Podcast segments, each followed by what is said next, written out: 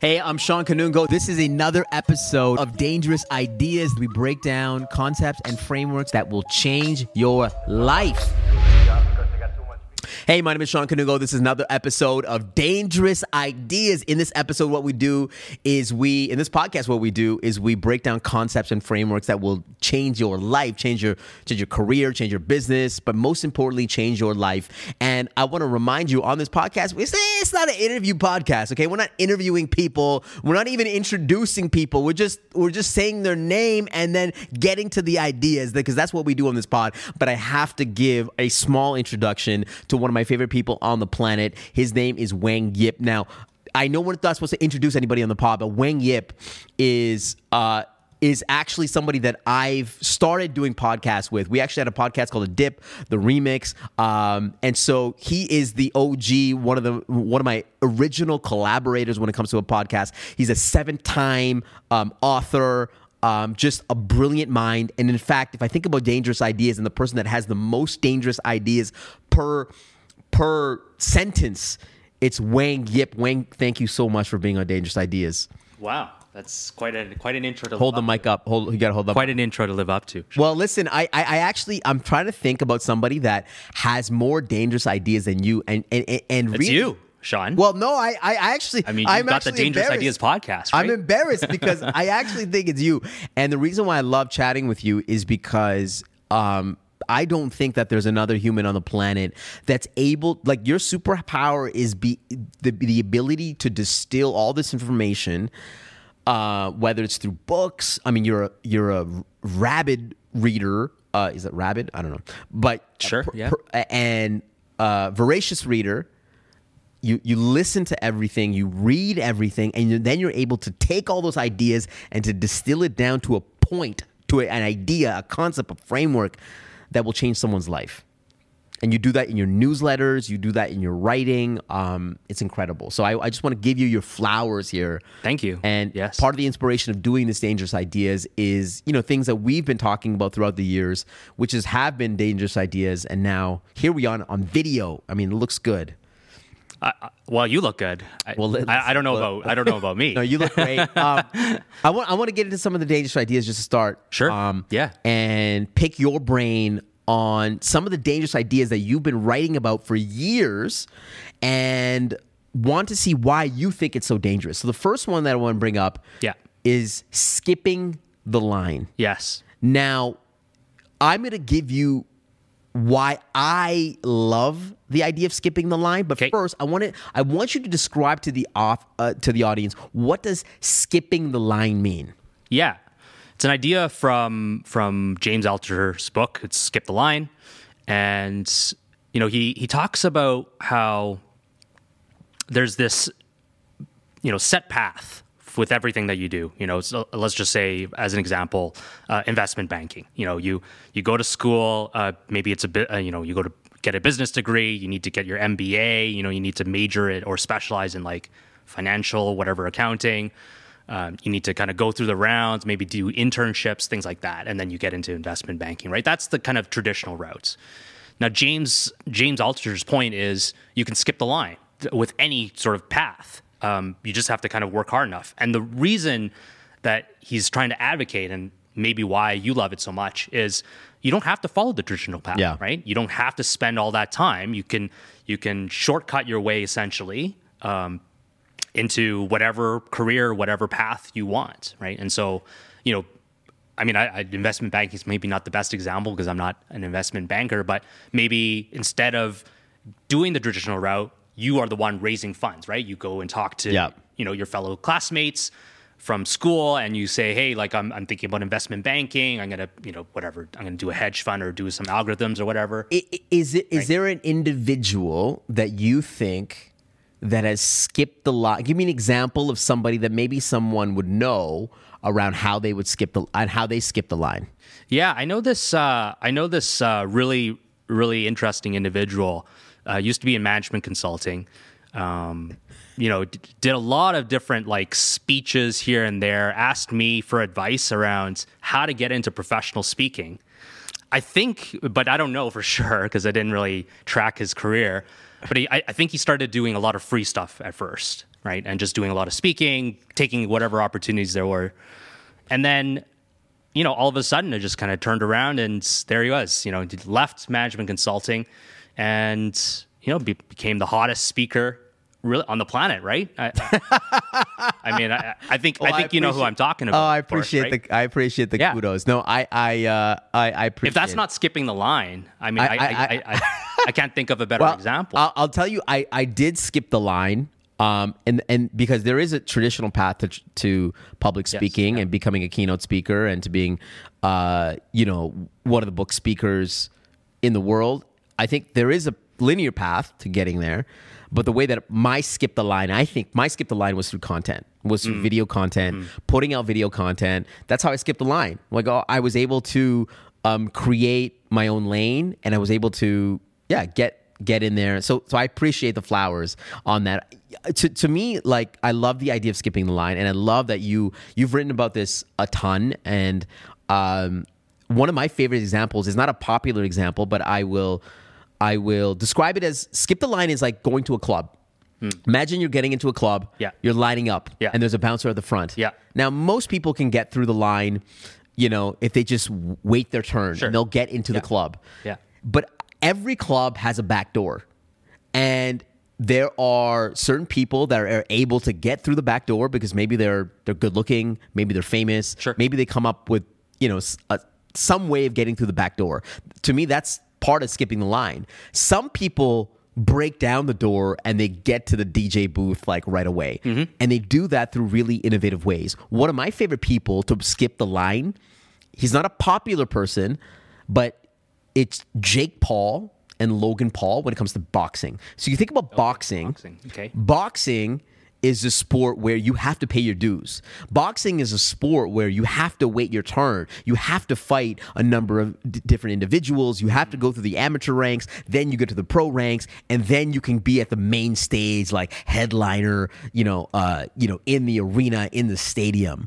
But what Jake Paul and Logan Paul did was they created their own path through content through video content through by building their social media f- following they were able to c- completely skip the line barge through the door get to the main stage uh, dj booth fight floyd mayweather get y- some of the biggest boxing matches uh, o- that has happened over the years simply by skipping the line, and they did that through content.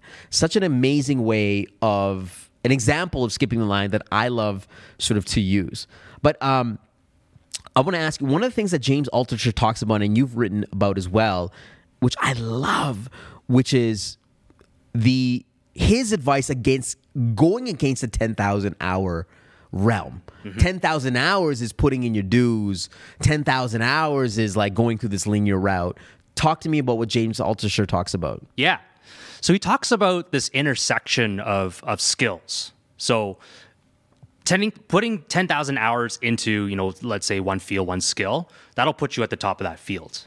But if you look at the intersection of multiple skills or multiple fields, you don't need to put in 10,000 hours in each field, hmm. right? Instead, you can put in 1,000 hours, right? And and you know, do the you know, lots of mathematics, mathematics here, 80 20 and all that kind of stuff. But um, what he's saying is you want to be in the top 1% in two skills, you just need to put in a thousand hours in each. Or if it's three or more skills, maybe it's 100 hours in each of those set of skills.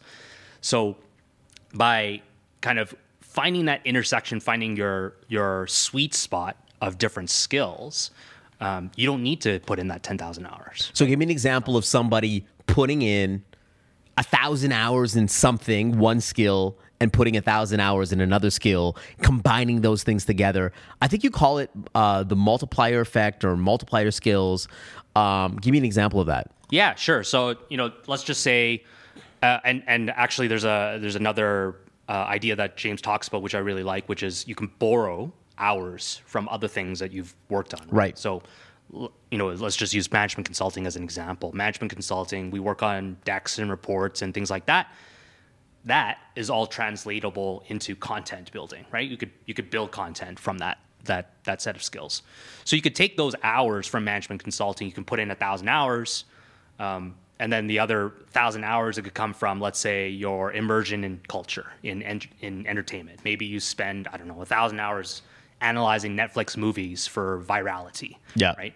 So you could take those 1,000 hours, you could take your 1,000 hours from management consulting and building content, you combine the two, and then you become, you know, number one speaker on planet or whatever it is, right? Right. Uh, around edutainment or, or whatever the whatever the niche is. So, uh, so you could take those thousand hours from each of those different areas, and again combine those, and because you're at that intersection, other people can't really compete with you, right? Because they need to also put in the thousand hours in each of those Right. different skills, right? Right.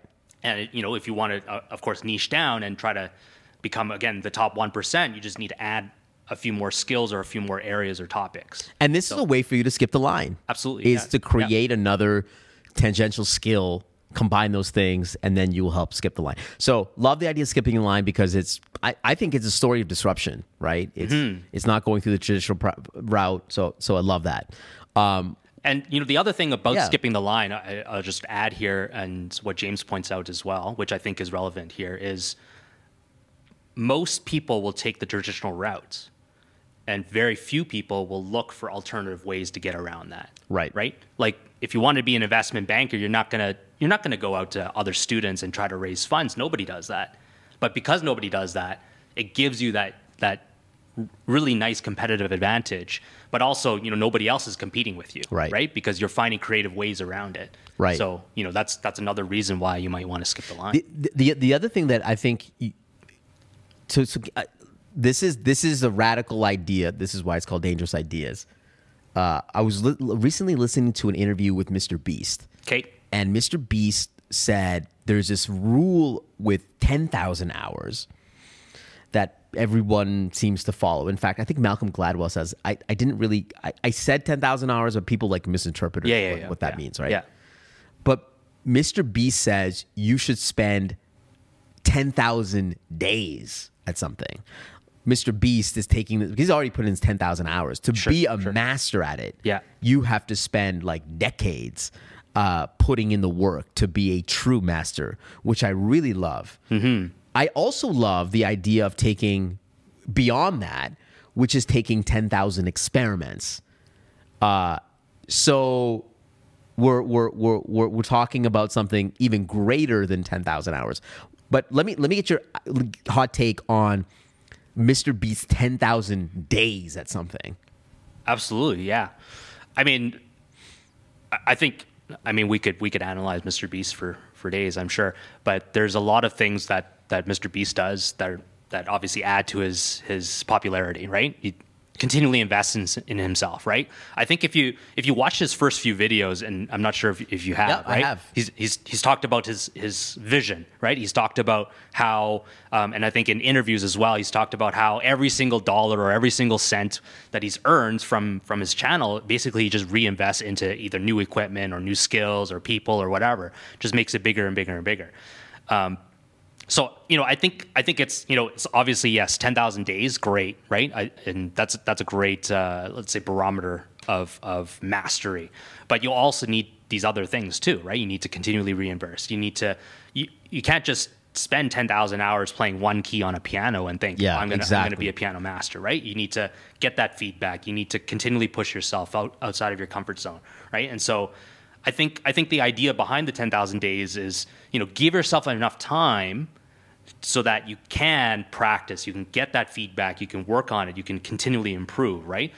Um, there's a there's a book that I recently read. It's called Same as Ever by uh, Morgan Housel. Uh, he he wrote uh, The Psychology of Money, and in his book, one of his ideas um, is about how everything uh, good in life comes from compounding. So you need to give yourself enough time, uh, and right, and uh, you know one of the ideas I think we're gonna hopefully talk about the one percent better every day, right? Give yourself enough time for that one percent to compound into something amazing, right? Yeah. Because one percent over one day, not a lot. One percent over three hundred sixty-five days, a lot, right? Well, it, So- it is part of the reason why, you know, your newsletter, I know LinkedIn, is called 1% Better. yeah, And Yeah. w- was that the idea? Is that, you know, being 1% better every single day th- that's a compounding effect. And, Yes. and- okay, yes. got it. Yeah, yeah. And I, you know, I also wanted to be a little bit maybe conservative because I was thinking like, you know, e- everybody kind of maybe promises like 10% or 100% better or 10 times better or whatever. 10x You know, better. Yeah, whatever it is, right? And so I, you know, I I wanted to focus on basically really interesting, really simple ideas that you can implement at work that you know and and everybody's busy right not everyone's gonna go out and do all of these things all at once but I wanted to kind of get that cadence in uh, going for everyone uh, for them, for my audience get them to think about things a little bit differently and just do you know something small. Just Yeah. do something you know some small improvement some small change at work to hopefully make it 1% better. And when they s- kind of see that and when that compounds then they will see massive I- growth. You know, I never asked you because uh, I think Essential Habits, your sixth book or fifth book, I think, or sixth book. It was your sixth book. It came out before Atomic Habits, and right, Uh. it came out before Atomic. I th- I believe it did. I don't know. I think it, yeah maybe around the same time Are you? sure. Are you? Yeah. And Atomic Habits it has been like the number one Oh, book yeah, for the Yeah, last. yeah. And I feel like Essential Habits. I mean, I don't want to gas you up too much, but like I think that's a better book, and it's actually, I think it's 500 pages more than Atomic Habits, and and um, ha, what what- what's your what's your opinion? I, I know this wasn't on like what's your opinion on Atomic Habits, and its comparison to Essential Habits? Yeah, well, honestly, I think they're they're different books, and my book is is you know I I wrote it purposely to be more practical, right? To actually Yes. get into the weeds of like what do what do we need to do, right? Every single day or month or whatever it is, and where, whereas Atomic Habits is more at a higher level, right? How do you form really good habits and how do you break bad habits, right? And so, uh, and the- of course, the and the, the other major difference is James Clear has been writing for for a very long time, right? And building up this email list, and I have not been doing that. So um, when he went to sell this book, it became an instance, right? You're right, Bestseller, right. Because he's already had an audience, Right. right? And so um, a lot of it is, yeah, you can have the best ideas in the world, but if you don't have the marketing and all that kind of stuff behind it, and no one knows about it, well, you know, it doesn't get anywhere. Right. So, Well, we can talk about that later too. Yeah, yeah, yeah. But um, okay, let's get let's go to another dangerous idea. sure, yeah. Which I which I've never heard of, but I I I absolutely agree in, which is the idea of practicing tragic optimism. Practicing tragic optimism. Can you tell the audience what what what, does that mean? Sure, yeah. So tragic optimism, it's it's a concept from Brad Stulberg's book Master of Change, and he talks about how to embrace change because everything, uh, you know, the the only common kind of denom- denominator in life is change. How do you embrace change when everything around you is changing, but you're you're also changing yourself, right? And he looked at studies, he looked at research, and he found that tragic optimism um, the people that practice tragic optimism seem to have kind of the best outlook in life. So uh, one of the examples that he gave was, um, and I'm trying to like remember all the details. There's, um, I think this gentleman named Jim James. He's a Stockdale, prisoner- he's a prisoner of war. Yeah, I think in Vietnam, I think it was. And so uh, they were interviewing him after he had got out of uh, Vietnam, and they said, you know, like, um, you know, what what was your outlook like in in in in prison, right? Like, you're a prisoner of war. Were you optimistic that you were going to get out? Were you pessimistic? Yeah. Like, well, you know, what was that like, right? Like, did it help that other pris- you know, and there was other prisoners of war as well? And he was, you know, asking uh, J- James, you know, other prisoners, you know, they were optimistic, you know, what happened to them? And he said that um, the prisoners that basically lost hope first were the ones that were optimistic because they were they were basically Let, let, let me remind what he said. The optimistic people, they didn't survive. yeah they, they lost hope. The reason is because they were optimistic that they would get out by Sooner. Christmas, Right. Thanksgiving, right? They had these dates in mind. They were like, "Oh, I'm gonna I'm gonna get out. Everything's gonna be great." And then when that didn't happen, right? It, it continually didn't happen that they didn't get out. They started to lose that hope because they were so optimistic. So James uh, at Stockdale instead he said, you know, actually the people that were optimistic and you can't just be completely negative. You're optimistic that you're going to get out, but you're also realistic Right. about what that chance looks like, right? And so that's tragic optimism, which is yes, being positive, but at the same time being realistic, being feasible about what this actually means. I, right? Like- I absolutely love this because I've been I've been going off about this on our pods.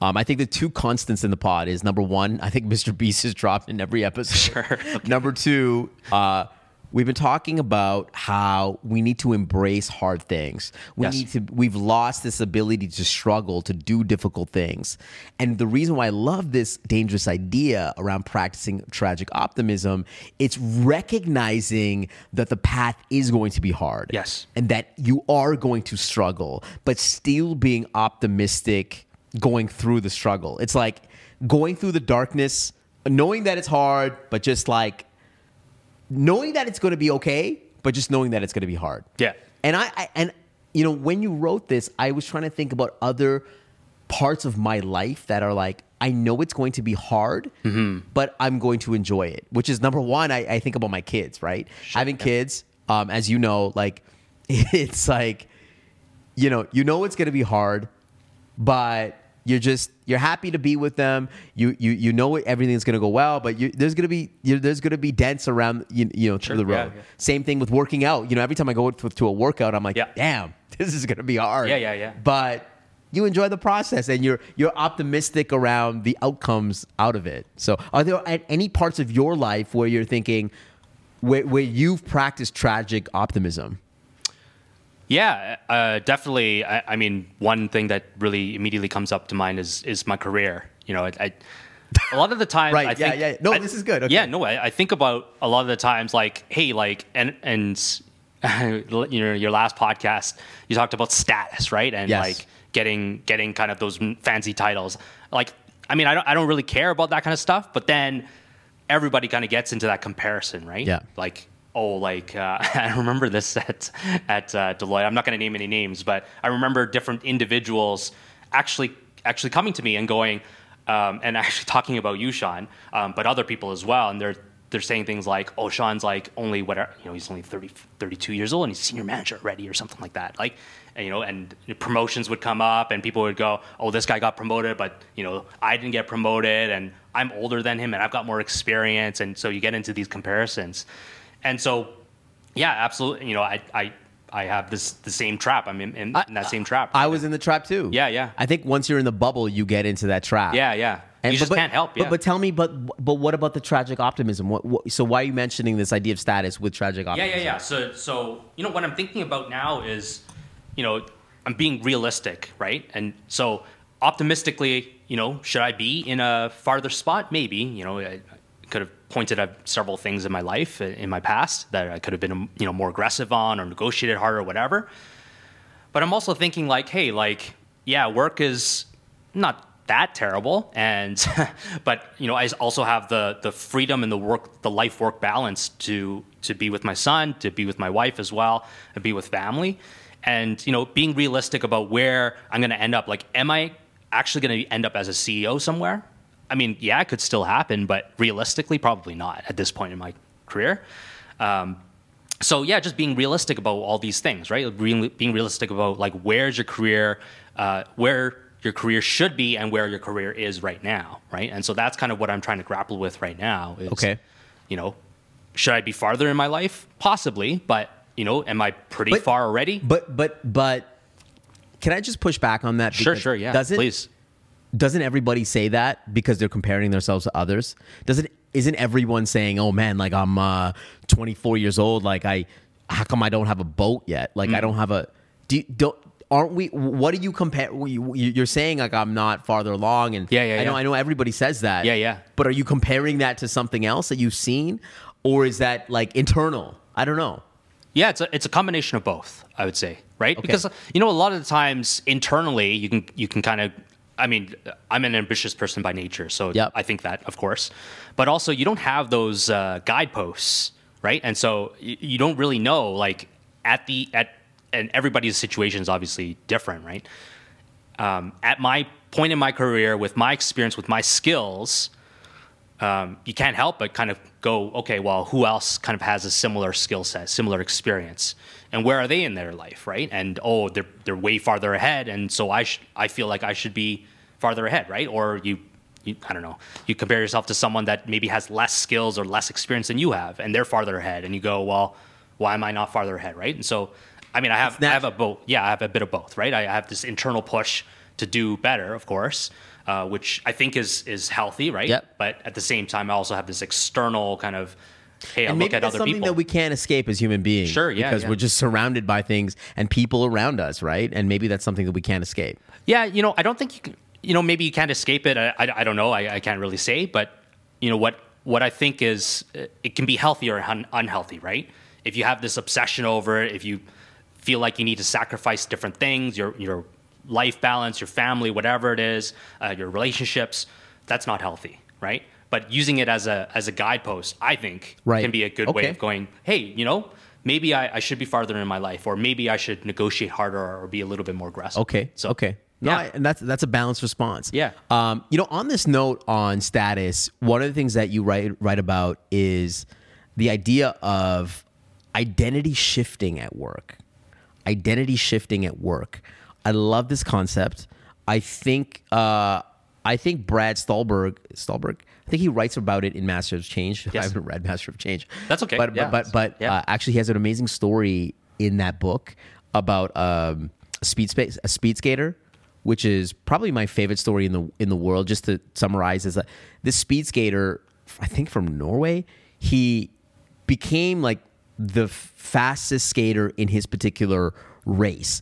And the ra- the way that he did that in the Olympics is not by training harder, but by like going for beers with his friends at night or you know just getting away from this grind and the hustle and it was the idea that once he stepped away from his identity of becoming like the greatest speed skater it allowed him to adopt different identities and allowed him to like you know excel in his i think i, I gotta Yeah, it's I, yeah, it's, it's it- along it- those. Yeah, definitely. yeah. yeah. So so so you write about this, and this it might be separate, but you write about the idea of identity pr- um, shifting at work. What, what what do you mean by that? Yeah, I mean, you actually talk about this on, on the last uh, on the last episode about you know shifting from a keynote speaker to you know being a podcaster, an author, a Yeah. um, consultant, whatever, a founder. So you know, at work, you know, we all have these identities, right? And we attach these identities to sometimes our titles, sometimes the things that we do at work. You know, I'm a project manager or whatever, or I'm a founder or CEO, and um, and like you said, you know, it's devastating when you lose that that status, when you lose that title. And so this idea of shifting your identity at work is is interesting to me because it it means that you're not just you know a, a project manager or CEO, right? Yeah. You're also you're also a father. Maybe you're also a podcaster. Maybe you're also uh, you know a marathon runner, whatever it is, right? And so when you have these multiple identities, you can sort of shift uh, your identities as as needed, so that you know when kind of one identity is maybe let's Sunsetting. yeah sunsetting or, yeah failing or or you know you're moving out of it into something else it's not like your whole identity kind Totally. of crumbles because oh I, I used to be ceo and now i'm you know whatever it is. Now i'm just a father right? And- or you know i'm not saying that being a father isn't, isn't worthwhile right? But you know Yeah, you yeah. know some people kind of do that right? They they, they have this whole uh, i guess uh, value attached to their their identity. And then when that identity goes away uh, they just they lose meaning right? They lose this purpose in life. So you know having these multiple identities really helps you transition with different changes that happen in your life. So you're you're you you are advocating for people to be uh, schizophrenic or to be you know bipolar in a sense because by by have I I agree with it, but just having these different identities so that you can you can shift when when something is sunsetting. Yeah, I think I think it's it, it's uh, I think it's about. I mean, schizophrenic might might be like more more extreme. I, what I'm I think what Brad is trying to say and what I'm trying to advocate for, I think, is it's okay to have different things, right, and not attach your whole identity to kind of one title or one job or what or one role or whatever, right? Um, do different things, explore where your passions are, and and you know master that craft and and and and go and do that thing do do the best you can and um and have these multiple identities that you identify with that you can then transition to if you need to Yeah. during change right And, and I love this idea because I believe that the reason why it's important to create different identities is to avoid the status trap, right? Because as I mentioned in the last podcast, if you were able to listen to it, um, or a couple podcasts ago, uh, what I talked about is that as human beings, the thing that we hate the most, more than death itself, is to move back in status to to lose your status, like to go from number one to number two, is what we fear the most. And so the reason why practicing different identities is your ability to actually go down in status. Like practicing the ability to to to go down in status is actually a superpower because it allows you to be okay with other people looking at you at, as not as the top dog in your particular field. Um, so so really important. Okay. Yeah. So here's a dangerous idea. Okay. For you, every single year, do something completely new. Become a beginner, right? Mm. Yep. Get that beginner's mindset Love that. because that beginner's mindset will help you in other other fields, right? Listen, we're coming up to 2024. That might be the most dangerous idea. yet. Maybe. and I love that. And I and I've been trying to do that as well, which is trying something fundamentally new. Like for me, the book was new. We launched a special was new. Uh, we we're going to be delving into more like the entertainment uh, realm. Uh, uh, you know, next year. So like, just trying something new so that your identity shifts to, to zero. You're literally at zero. You're like, okay, I'm like a beginner at this. Yeah, How do I yes. solve this problem to Yeah. get to 100? Yeah. So I love that idea. Yeah. Um, okay, let's get to the next dangerous idea. Love this idea, which is the pre-mortem. Hmm. The pre-mortem. Now we all know what a post-mortem is. Sure, yeah. When something, when you're done something, you figure out what went well, what went wrong. You discuss as a team. Hopefully, you learn something about it. So on the next project, the next idea, next thing, that you don't repeat the same failures that you had in the last project. But what's a pre-mortem? Yeah. It's uh it's where you basically do all the things in the post-mortem, but before that that project or that that activity has happened, right? And the the value of the exercise comes from obviously uh, the pre-mortem you can do something about it, Yeah. right? Whereas the post-mortem, you know, if someone's died and you and you said, "Oh, you know, they probably should have got whatever the medicine earlier, uh, you can't do anything about it. So the pre-mortem is a is a is a fantastic exercise. I mean, I use it mostly on projects, but I mean, you can apply it to your, to every endeavor that you take on in your career, your personal life. You just have to ask yourself, sort of Murphy's law, like what is going to go wrong, and what can I do about it now, so that I can prevent or mitigate or you know try to to uh, you know reduce the damage Yeah. that's going to happen, right? And so when you do that exercise, you do that exercise in a, in a sort of safe environment as well, which is which is really interesting, right? Because you know, post mortem, if the project's completely gone off the rails, basically you're looking for people to blame, right? In, in a corporate environment. So people aren't going to be upfront about, oh, I made this mistake, or oh, it was my responsibility to do X, Y, Z, whatever. A pre-mortem, nothing has happened yet, right? And so people generally feel safer to kind of go, you know, hey, this might happen, or like I see this being a risk. It's not something that has happened. It's not something that you need to take responsibility for, but it's something that you can address and identify early on so you can figure out what to do later. Love this idea right? of pre-mortem. I think you mentioned Morgan Housel. I believe in his new book, what he does mention is that um, risk is when you've actually thought of everything. You've crossed your T's, you dotted Yeah. your I's. Risk is everything that happens after you've thought of everything. Yeah, That's, what risk yeah, really yeah, is. yeah, yeah, yeah. So pre-mortem is essentially that. Yeah. Pre-mortem is figuring out, okay, you've thought of everything. Now the real risk is the things that you didn't actually talk about. yeah, So I love this idea of a pre-mortem, and I think we should do a pre-mortem not in not only at work, not only in business, but we should do a pro pre-mortem before you get married, oh yeah, before you have a trip, before you uh you know uh have a a game. You should do a pre-mortem. You talk to your you talk to your potential partner. your wife, your husband, whoever, be like, hey, what's everything that could go wrong? You're like, well, your mother-in-law, your mother-in-law could be, you know, a bitch. Your, uh, you know, you might spend too much money on this. Um, it's a great idea. Pre-mortem to everything. Yeah. How is something going to go wrong with everything? Yeah. I mean, I, I, I don't know if I would put it as a pre-mortem, but you could you could talk about for like let's just use marriage as an example. Like, uh, what are you going to be like at you know in the in the worst scenario, right? In the in the worst case Right. scenario, right? In terms of like you're you're hungry, you're angry, something's happened at work. What are you going to be like, right? And talking about those things ahead of time in a safe environment, so that when you hmm. go, go to those situations, you know exactly what to do, right? Like you know if if your your partner's not feeling well, well you've talked about it ahead of time about how you can like what you can do or what you shouldn't do in order to make her feel better, right? Or make your partner feel better. So you know, I and I think one of the beautiful things about being a pre-mortem, doing a pre-mortem, is that actually it might it might lower your expectations because you're already you're already assessing sort of those risks. Hmm. So that when something does happen that's unexpected you're like wow this is this is way better than i ever imagined which is a beautiful which is what innovation is about. It's like innovation is not about what if you know what if because every people don't want to innovate because they always ask the question what if this doesn't work out? Hmm. But i think the question that we should be asking is what if this works out way better than we ever imagined Yes. and i think one of Yes. the pre-mortems is actually keeping your expectations low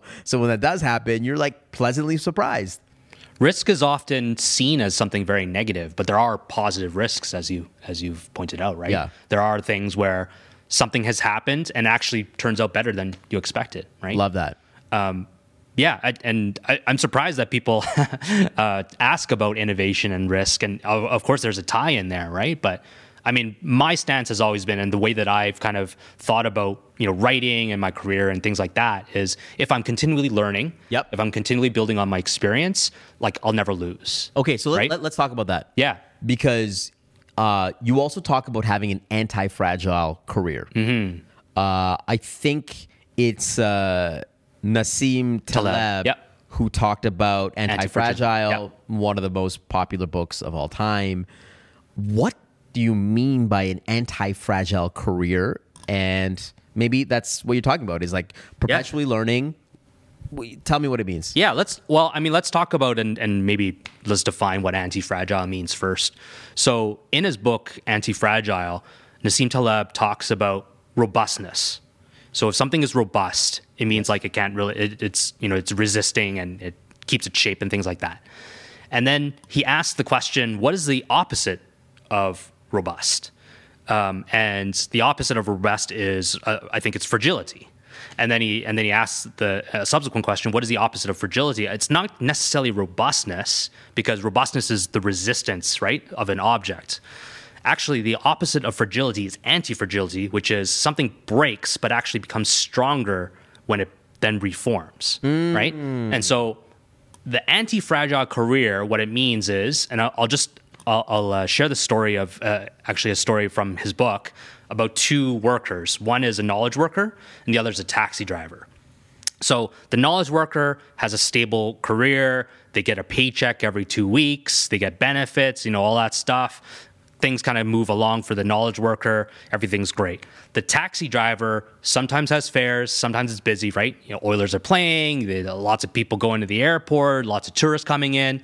And then there are times where it's not that busy right people aren't going to do keynote speeches and things like that at the airport, whatever. So they're not booking a lot of uh, uh, a lot of taxi rides. So you know their their monthly income, if you kind of graft it out, the knowledge worker is pretty stable, and then the taxi drivers kind of peaks and valleys, right? Some months super busy, other months not that busy. At the end of the year, though, they both earn, let's just say, fifty thousand dollars, right? Both of them uh, take away fifty thousand dollars in annual salary. Now, for the knowledge worker, if that individual gets fired, let go, at some, you know, could be any reason, right? Like these days, you, you can have any reason why yeah, you're going to get let go. Uh, could be economy, could be whatever, COVID. This knowledge worker gets let go. They don't have the skills to handle those valleys, right? Because they've they've kind of used to, they're getting used to this paycheck, right? Uh, the taxi driver, though, he goes through a couple months of drought of, of not getting fares, it's okay. He's already been through that kind of stuff, right? So the taxi driver's career is anti-fragile because he can survive these kind of big um, collapses in whatever in in his career. Whereas the knowledge worker, his career is more fragile because he gets let go. He needs to go back to applying to jobs. Maybe he needs to go back to school. Maybe he doesn't get back the same job that he got right that he had uh, before. So um, uh, and this is all leading to this anti-fragile career, so right? A little Until bit Until Uber comes and it yeah, yeah. disrupts the taxi driver. No, yeah. So uh, the, yeah. So there's a little bit longer. So my point is, and what I write about is, how do you develop an anti-fragile Yes. career? How do you develop a career where sometimes change happens, right? You can't control it. Yeah. Sometimes you get let go and you, you, you have no control over it, right? So how do you make sure that your career is anti-fragile in the sense that if you get let go, if you had to change your income, whatever, change your job, you still survive. And so one of the things that I write about is continually learning, continually developing your skills, right? And making sure that whatever you're doing, you know, whatever project, activity, role you're taking on, you're learning something new, you're developing connections with a network, uh, a new network, whatever, uh, and you're just like building out that that personal capital, right? That career capital that you have, so that if something happens to you, you can rely on Yeah. that career capital to kind of keep you going, right? So, So I love the idea of anti-fragile, uh, anti-fragile career. I've never heard somebody, you know, speak about it in that way. Um, I believe that one of the best ways of creating. Correct me if I'm wrong. sure. um, because the first time I'm hearing about this idea of anti-fragile career. That's why it's a dangerous idea. I believe that by developing your own brand equity, whether it's through creating your own IP, building your relationships, putting putting out content in the world, is the absolute best way of creating an anti-fragile career because by building brand equity you're not beholden to the you know a, a particular industry a boss uh, organization you're building your own ip and your own brand equity so no matter where you go you will always be relevant i'll give you an example like um, Sure. i remember when we were at the firm there was a partner that was let go um, that i was close with and he'd built his entire like knowledge base his entire career around around a particular field. And when he was let go on the street, I thought he would have picked something up right away because at the firm he was Yeah. known in a particular field. Sure. Yeah. But when he was on the street, people did not know him. Hmm. And that was a click for me to be like, hmm. oh, wait, listen, the broader market does not know who he is because he did not build his own brand equity. He gave all his brand equity to the firm. Hmm. People didn't know who he was, they knew what the firm what the firm was. And so that was a light bulb for me to be like, wait, the safest job that you can build in the world the most anti-fragile thing that you can do is to build your own brand equity. Now, am I am I conflating the terms or is this does this is this part of your thesis? No, no, definitely part of the thesis, right? Is uh, yeah, the building your brand equity. I mean, I I, I would agree. I think uh, you know, building your own IP, building your own skills, your content, like all that stuff is stuff that no one can take away from you, right? And that's really what I think the anti-fragile career is, right? Is trying to build in things that nobody can take away from you, Yeah. right? Because Like for example, you're writing, right? Yeah. You know, writing seven books, writing consistently uh, over time, like n- that's not beholden to any organization. That that's you at the end of the day. So no matter what happens, you have a following, you have a, a brand that you've built around your writing and your public speaking skills. So yeah, yeah, yeah. um, that's in a sense created yourself, uh, you know, an anti-fragile career. Yeah. Would you say that you have an anti-fragile career? Yeah, I, I mean, I think I think there's a few more things that I would do to build uh, an even more anti-fragile career. But yeah, it's getting it's getting there. Compounding. Yeah, yeah, We're- yeah. We're all Yeah, yeah. compounding. Yeah. Now, th- this leads me to my my, my the one of the most dangerous ideas ever said on the pod. 'Kay. Pod, which is the Wang Yip effect.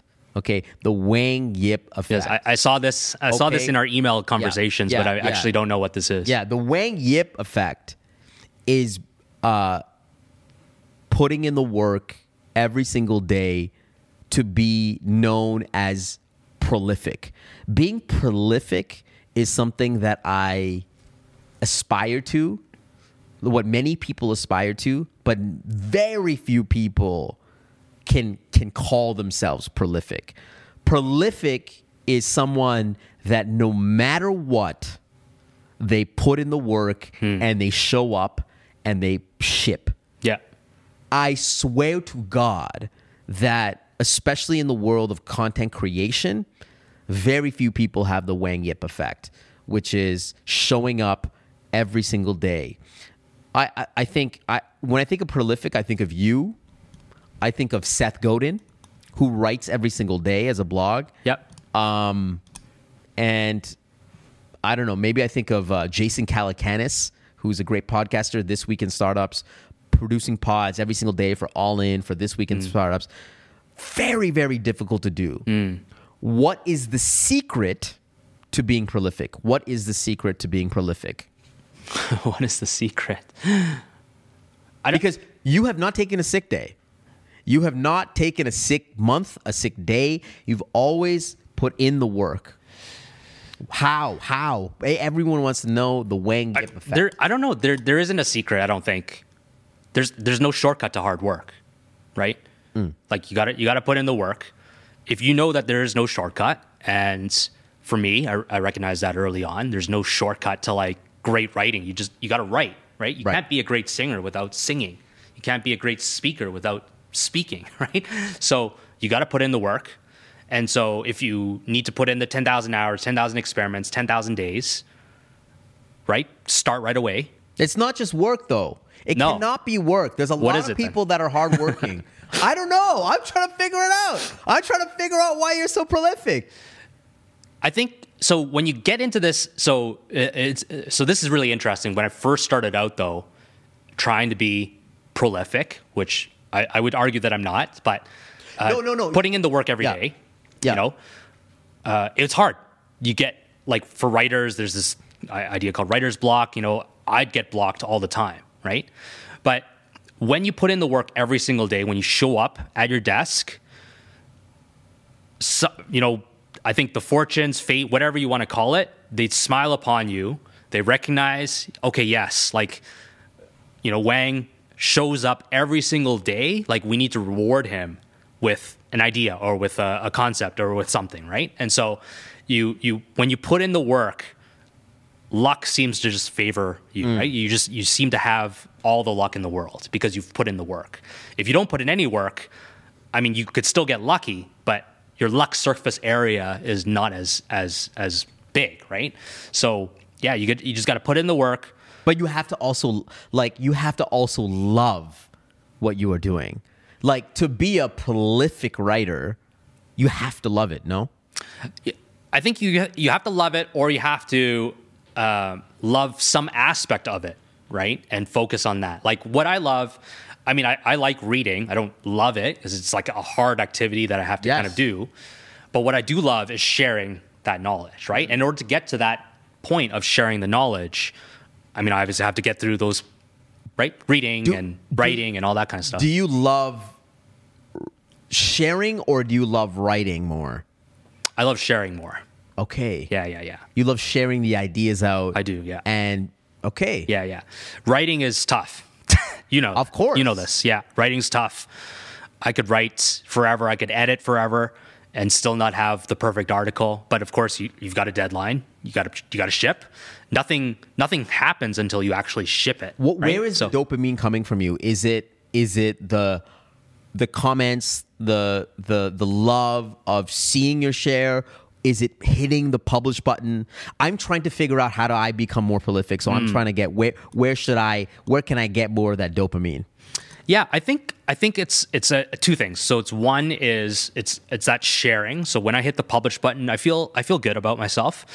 Comments and things like that, that that's all external. Like I can't control any of that stuff, right? And so attaching so I learned early on attaching kind of my identity or my my popularity or my status with likes and comments is not healthy because then you're always just chasing for things, right? And so I want to write timeless content. I want to write stuff that's built for me, right? And that's kind of where the dopamine hit is, right? That second part is it's it's something for me, right? Something for my future self.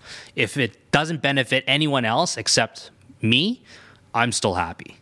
Right. And so yeah, so I go through this process of writing, I go through this process of learning, sharing what I've learned. But really it's it's about learning for myself, right? And trying to absorb this stuff from the books and it- and, and- and, trying and- to implement it. And at the end of the day, it's being going back to what you know we talked about being one percent better. It it Every day, this yeah. allows you to be one percent better. Yeah, yeah. It's just thinking about these ideas, reflecting on them, sharing them. Uh, yeah, and if, if other people get it, uh, get something out of it. That's great. But really, it's it's for me, right? Uh, Yeah, yeah. Um, on our last pod, I was talking to Navin, uh, my friend. He, I, I asked him uh, what his top five like content recommendations are. Top five books. I think it was top three, top five. But Okay. You're such a voracious reader. You read like hundred books a year. Give me the, give me your top five books that you can recommend to the audience um, in terms of being better, being one percent better, other than Essential Habits. Okay. yeah, uh, uh, the, it's a little bit dif- uh, difficult because usually when I'm recommending books, uh, people will have something in mind. So, um, I mean, I, I would just say that my favorite books are. Um, I, I like Choose Yourself from James, James Altucher. Yeah, he's the one that, and that book was the one that really set me on the path to like doing this this daily practice uh, of health and, and wealth and, and you know wisdom and things like that. Choose Yourself is great. Uh, the Practice by Seth Godin. Seth Godin. Amazing. Yeah, amazing book.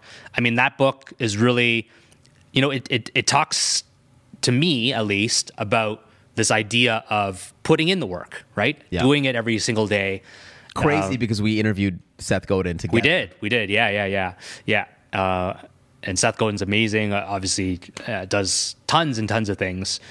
Yeah. So the practice, choose yourself, and yeah, you know, I I, I think about uh, you know just some books. You know, so have you heard of the Lindy Effect? Yes, you heard of of, course. that? Yeah. So um, books that are are things that are popular for X number of years are still popular. Yes. X more you're number about of years. yeah. The, Bal- the Bible is the most Lindy book on the planet. Yeah, yeah, no, that's true. Yeah, no, I'm talking about some really, really classical books. You know, seven, uh, seven Habits of Highly Effective People. Yes. Stephen Covey, right?